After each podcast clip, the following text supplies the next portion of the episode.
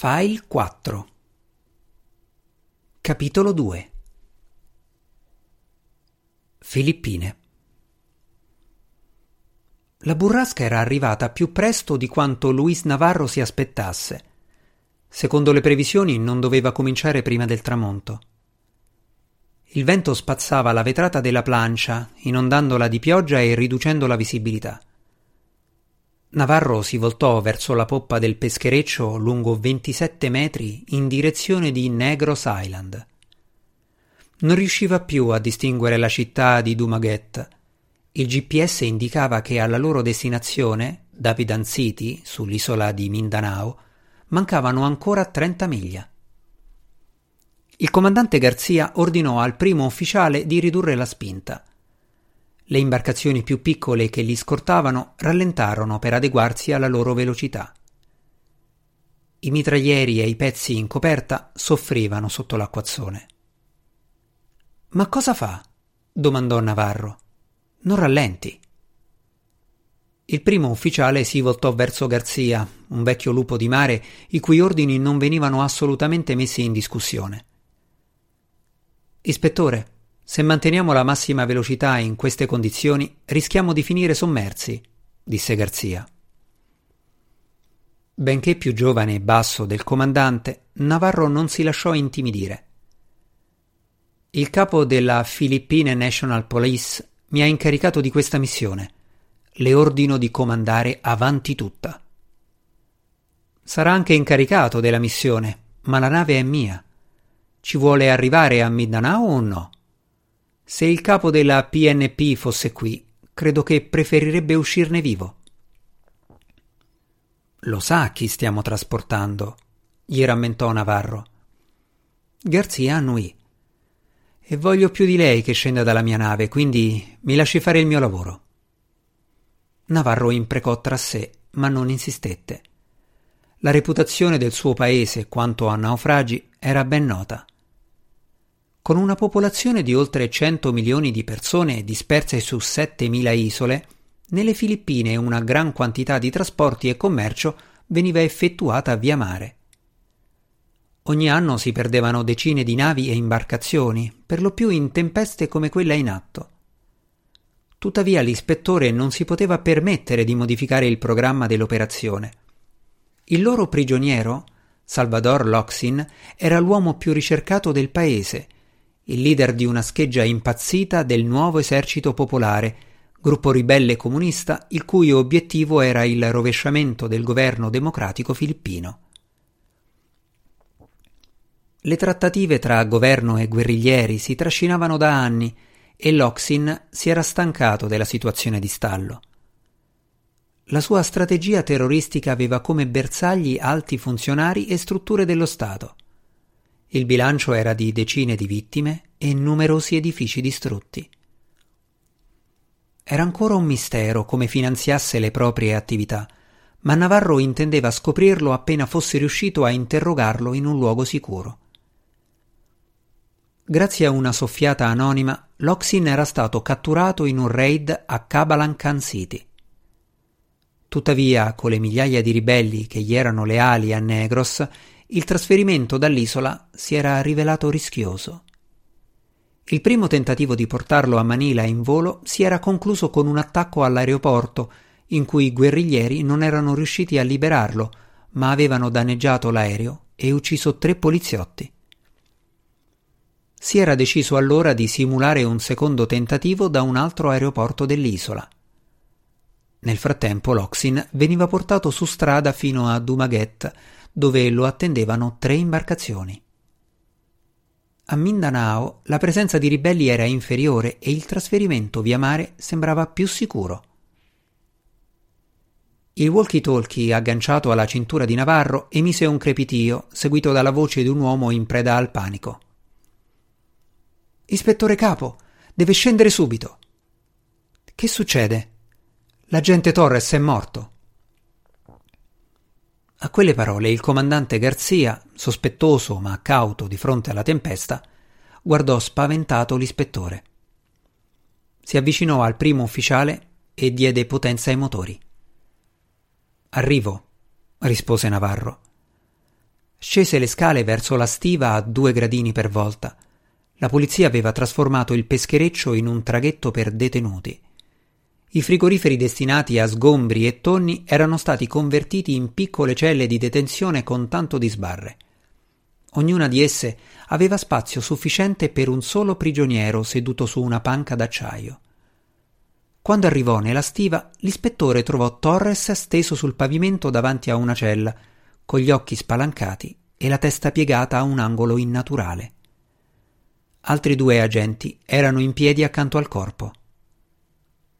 Navarro si avvicinò furibondo. Aveva perso un altro uomo. Cos'è successo? L'agente più anziano rivolse un'occhiata nervosa alla cella, poi guardò l'ispettore. Torres doveva andare in bagno. Purtroppo lo abbiamo perso di vista e un attimo dopo lo abbiamo visto a terra con il collo spezzato. Navarro si voltò verso l'unico prigioniero a bordo. Salvatore Loxin era seduto sulla panca, con gli occhi chiusi e un sorriso beato. Dalle maniche della maglietta gli spuntavano i bicipiti rigonfi. Le vene sugli avambracci sembravano sul punto di esplodere dalla pelle. I capelli neri ricadevano con un ciuffo sulla fronte imperlata di sudore che gli colava sul viso. L'ispettore fissò rabbioso i poliziotti e indicò il detenuto. Non vi avevo detto di non avvicinarvi troppo alla cella. Ma sembrava che dormisse quando Torres si è alzato dalla sedia, protestò l'agente più giovane. Come ha fatto a spezzargli il collo attraverso le sbarre? Navarro fece un passo verso la cella, scavalcando le gambe di Torres. Entrambi gli agenti puntarono i fucili pronti a colpire il loro superiore. Dovrei rispondere di questo, Loxin, il terrorista replicò in un dialetto sconosciuto, una delle oltre 170 lingue autoctone delle Filippine. Navarro conosceva solo le due ufficiali del paese, inglese e tagalong. Avanti, Loxin. Lo so che mi capisci, insistette in inglese. Il detenuto aprì gli occhi. Aveva iridi così scure da confondersi con il nero delle pupille. Per poco Navarro non fece un passo indietro di fronte alla forza del suo sguardo, così crudele che sembrava trafiggere l'anima. Ho detto tanto sono già morto, no? L'ispettore riprese il controllo giusto per poter replicare a tono. Non so quale sarà la tua punizione, ma dovrai pagare per i tuoi crimini. Certo, ispettore, e il prezzo sarà più alto di quanto lei possa immaginare. Loxin richiuse gli occhi. Navarro indietreggiò e i due poliziotti fecero per recuperare il corpo di Torres. Lasciatelo lì, ordinò l'ispettore. Penseremo a lui quando il prigioniero sarà sbarcato. Gli agenti lo guardarono sconvolti, ma non osarono contraddirlo. E cosa facciamo con lui? Chiese il più anziano indicando il prigioniero con la canna del fucile. Tenetelo d'occhio in ogni istante. Lo voglio vivo per interrogarlo. Non uccidetelo per nessuna ragione. Signor sì, risposero i due all'unisono. Il motore scese di giri e il peschereccio rallentò sensibilmente. E adesso cosa succede? mormorò Navarro risalendo verso la plancia trovò il comandante alla radio con lo sguardo alla vetrata mentre il primo ufficiale ruotava il timone virando dalla loro rotta. Sembra che quel traghetto stia andando a fuoco, stava comunicando Garzia al microfono. Ci sono superstiti in acqua e altri a bordo. Quando potete arrivare? Navarro seguì il suo sguardo e avvistò la nave in questione, oltre un miglio a sinistra di prua. La tozza poppa del traghetto era già sommersa e dalla sovrastruttura si levavano volute di fumo. Contò una trentina di naufraghi in acqua, alcuni con giubbotti salvagente, altri che agitavano le braccia cercando di tenersi a galla tra le onde. La pattuglia più vicina è a un'ora di distanza, rispose una voce dalla radio. Doveva trattarsi della guardia costiera. Avvisiamo ogni natante nell'area perché presti soccorso. Grazie. Noi cercheremo di raccoglierne il più possibile. Garzia riagganciò il ricevitore e ordinò al primo ufficiale di raggiungere i superstiti. Che cosa ha intenzione di fare? chiese Navarro angosciato. Garzia lo guardò stupito. Presto soccorso a una nave, ai suoi passeggeri e all'equipaggio in condizioni di emergenza, come nostro dovere secondo la legge marittima internazionale. Le imbarcazioni di scorta, più piccole e maneggevoli, avevano già raggiunto la scena del naufragio e stavano issando a bordo i superstiti. Non si fermi, ordinò l'ispettore. Prosegua sulla rotta stabilita e completi la missione. Ma è pazzo. Non possiamo lasciar morire questa gente. Ho già un poliziotto morto qui sotto. Loxin è un individuo subdolo e spietato. Cosa pensa che accadrà se cominciamo ad ammassare civili sulla stessa imbarcazione insieme a lui? Li terremo in coperta. No, intralceranno i miei agenti. Non posso permetterlo.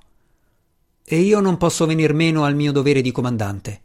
Non lascerò che quelle persone anneghino. Garzia si voltò verso il primo ufficiale e gli fece cenno di avvicinarsi al traghetto.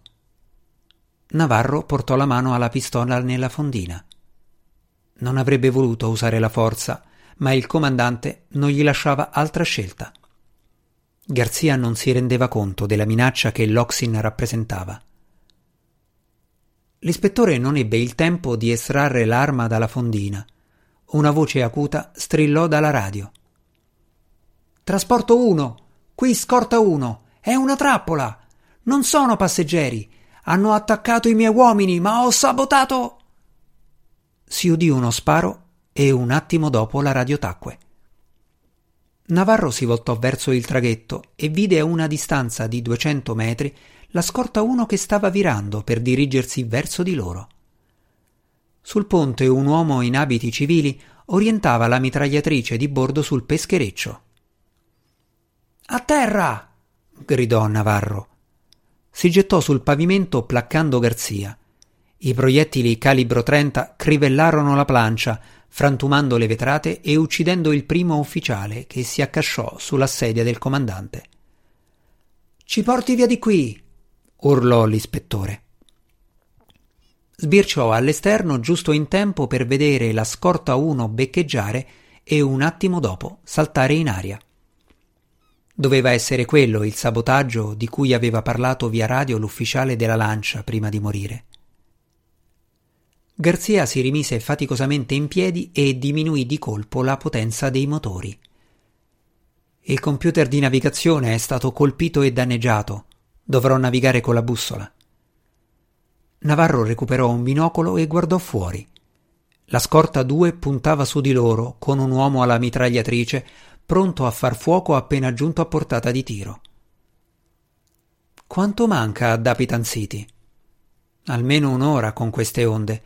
Possiamo avere un piccolo vantaggio rispetto a un traghetto del genere, ma dipende da quanto dura la burrasca. L'ispettore ripensò alla conversazione tra il comandante e la guardia costiera. Dovremmo scoprire la direzione da cui proviene la motovedetta di soccorso e andarle incontro. Mi passi la radio. Garzia sollevò il ricevitore, fece una risata amara e lo lanciò a Navarro. L'apparecchio era stato trapassato da un proiettile. Navarro diede un pugno alla paratia per sfogare la propria frustrazione. Era caduto in un'imboscata come una recluta alle prime armi. Prese il walkie-talkie e si rivolse ai suoi agenti a bordo. Qui l'ispettore Navarro, a tutti i miei uomini ancora vivi. Sparate per uccidere.